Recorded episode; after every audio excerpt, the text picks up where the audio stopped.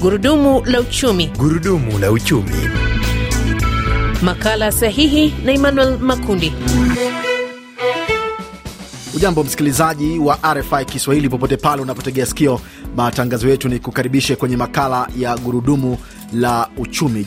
Msikilizaji, kwenye makala ya gurudumu la uchumi jumaa hili tunakwenda kuangazia shida ambayo imejitokeza hivi karibuni katika mataifa mengi ya ukanda wa Afrika Mashariki, nayo ni uhaba wa dola ya Marekani ambayo inatajwa na taasisi mbalimbali ikiwemo Baraza la Biashara la Jumuiya ya Afrika Mashariki kwamba ukosefu wa dola unakwamisha ufanyaji wa biashara, kwa sababu mahitaji mengi ama bidhaa nyingi ambazo zinaagizwa na wafanyabiashara kutoka mataifa ya kigeni yanategemea dola. Lakini ni kwa kiasi gani uhaba wa dola uh, utatatiza uchumi na biashara kwenye mataifa ya ukanda wa Afrika Mashariki?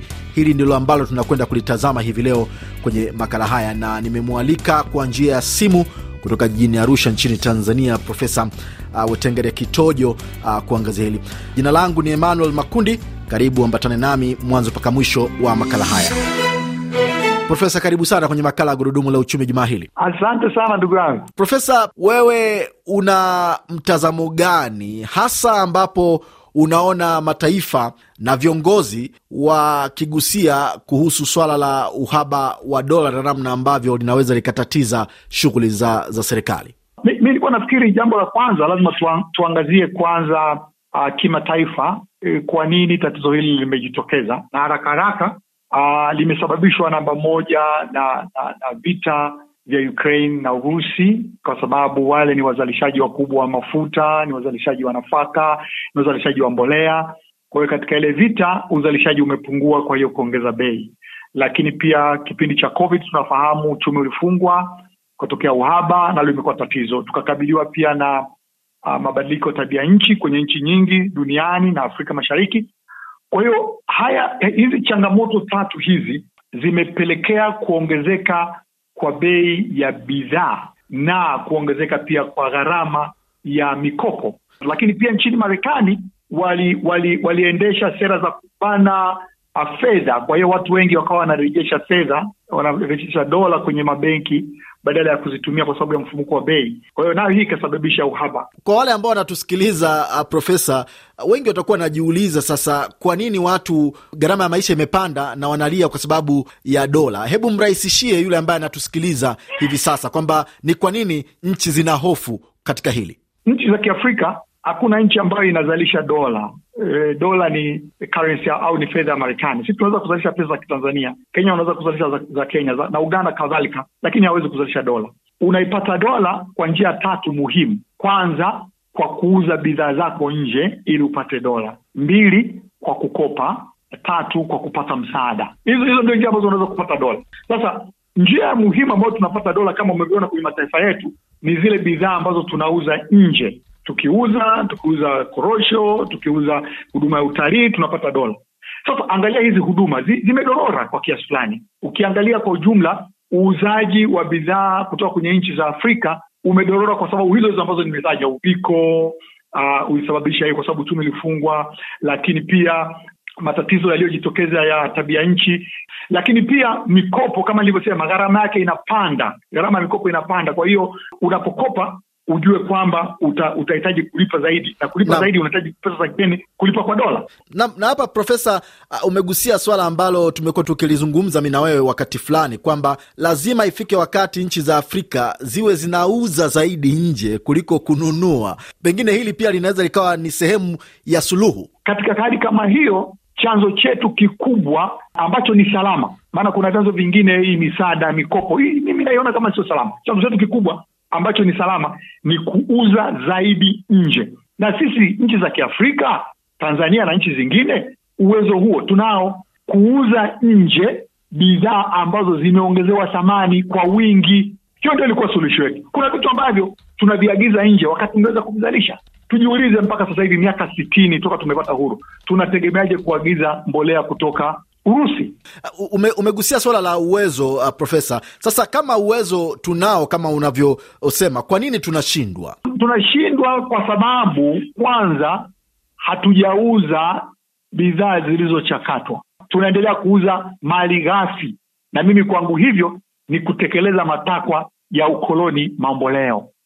Kwa mfano umesikia juzi uh, Mheshimiwa Rais Samia juzi tu ndo ameongea Mtwara kwamba wanataka tu, tupunguze kuuza uh, korosho ghafi nje ya nchi, ndio wanataka kuanzisha kiwanda. Sasa angalia miaka eh, sitini na ndio tunafikiria kuanzisha kiwanda. Maanake ni kwamba tumekuwa tukiuza korosho ghafi ambayo kimsingi inawanufaisha zaidi nchi ambazo zinanunua korosho, India na Vietnam. Na korosho ni zao kubwa sana kwa sasa hivi. Hebu fikiria, linachangia dola za Marekani karibu milioni mia mbili hamsini dola za Marekani, hii ikiwa ghafi. Je, kama tungeichakata tungepata kiasi gani? Gurudumu la uchumi, makala sahihi na Emmanuel Makundi, kila Jumatano saa 12 na dakika 20 jioni na marudio ni Alhamisi saa 1 na dakika 46 asubuhi. Gurudumu la uchumi, makala sahihi na Emmanuel Makundi. Sasa uh, Profesa, ikiwa tatizo hili litaendelea kuripotiwa ama kushuhudiwa kwenye nchi zetu za ukanda wa Afrika Mashariki la uhaba wa dola ya Marekani, ni kwa, ni kwa kiasi gani litakuwa na athari kwa uchumi na pengine kuathiri pia shughuli za maendeleo uh, katika nchi ama nchi kufanya maendeleo?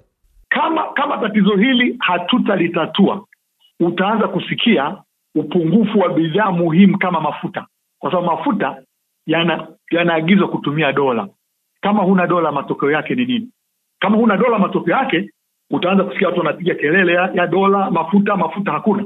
Utaanza kusikia uhaba bidhaa muhimu ambazo zinahitaji kuzinunua, zinahitaji dola, kama wewe mwenyewe huna nazo, so unavinunuaje?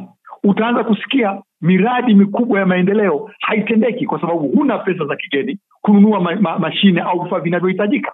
Kwa hiyo kwa maana hiyo lazima uchumi utake. Ndio maana kama Tanzania umeona kwamba benki kuu imeingilia kati na itafika mahali, kwa sababu uchumi wetu ni tegemezi, uchumi utasimama kwa sababu ya kuuza dola. Kwa ni swala ambalo inabidi tuliadress sasa, na tunaliadres vipi? Namba moja, kupunguza matumizi ya vitu ambavyo havina muhimu, kutumiza manunuzi ya kutumia dola kwa vitu ambavyo sio vya muhimu. Namba mbili, kuongeza uzalishaji wa bidhaa zilizochakatwa Kumekuwa na kelele sana kutoka kwa viongozi wa Afrika hivi karibuni kuhusu mifumo ya kimataifa ya kifedha, na hapa linaibuka swala la pengine na kuwa na sarafu mbadala ya dola katika uh, ufanyaji uh, wa biashara na ubadilishanaji uh, wa bidhaa. Unadhani hili pia linaweza likawa ni suluhu kwamba nchi ziwe na mbadala wa dola ya Marekani katika kufanya manunuzi, kwamba mtu akitaka kununua mafuta awe na uwezo wa kununua uh, kwa shilingi ambayo ana uwezo nayo? Mara nyingi pesa zinatumika kama silaha na hasa hiyo currency moja, hiyo nchi ambayo inamiliki hiyo currency inaweza ikaitumia hiyo currency kama silaha kwa inapoiminya katika katika sera zake za fedha, inapoiminya kule nchini mwake inaathiri dunia nzima, na inaweza ikafanya hivyo kwa manufaa yake yenyewe. Na ndio maana unaona sasa nchi zinaanzisha ushirikiano wao wenyewe eh, kwa lengo la kuhakikisha kwamba wanaweza wakawa na na, na currency zao ambazo zitakuwa na nguvu ambazo zitatumia kuagiza bidhaa miongoni mwa hizo nchi kama ilivyo euro. Unatumia unatumia euro, uhitaji dola euro, sio muhimu, unatumia tu euro. Sasa hii kimsingi inapunguza nguvu za za, za dola, na nafikiri ni, ni muhimu katika dunia ya leo ya biashara, utandawazi, uwekezaji. Lazima tutafute njia ambayo tutatafuta pesa nyingine mbadala, badala ya kuendelea kuendelea kutumia dola dola dola ambayo ikiathirika, Marekani ikiathirika, ambayo ndio mtoaji wa dola, inaathiri dunia nzima kama ilivyo sasa. Nam Profesa Wetengere Kitojo, nakushukuru sana kwa kushiriki nasi kwenye makala ya Gurudumu la Uchumi jumaa hili. Nakushukuru sana na msikilizaji, na kwa maneno hayo ya Profesa Wetengere Kitojo ndiyo tunatia nanga ya makala ya Gurudumu la Uchumi kwa juma hili. Tulikuwa tukiangazia tatizo la uhaba wa dola ya Marekani na namna ambavyo linaweza likaathiri uchumi na maendeleo ya mataifa ya nchi za Afrika Mashariki. Usikose kuungana nami kwenye makala nyingine wiki ijayo, na nikomeradhi, radhi, wiki hii hatutakuwa na dondoo za kiuchumi, lakini wiki ijayo tutakuwa nazo. Ulikuwa nami Emmanuel Richard Makundi. Kwa heri.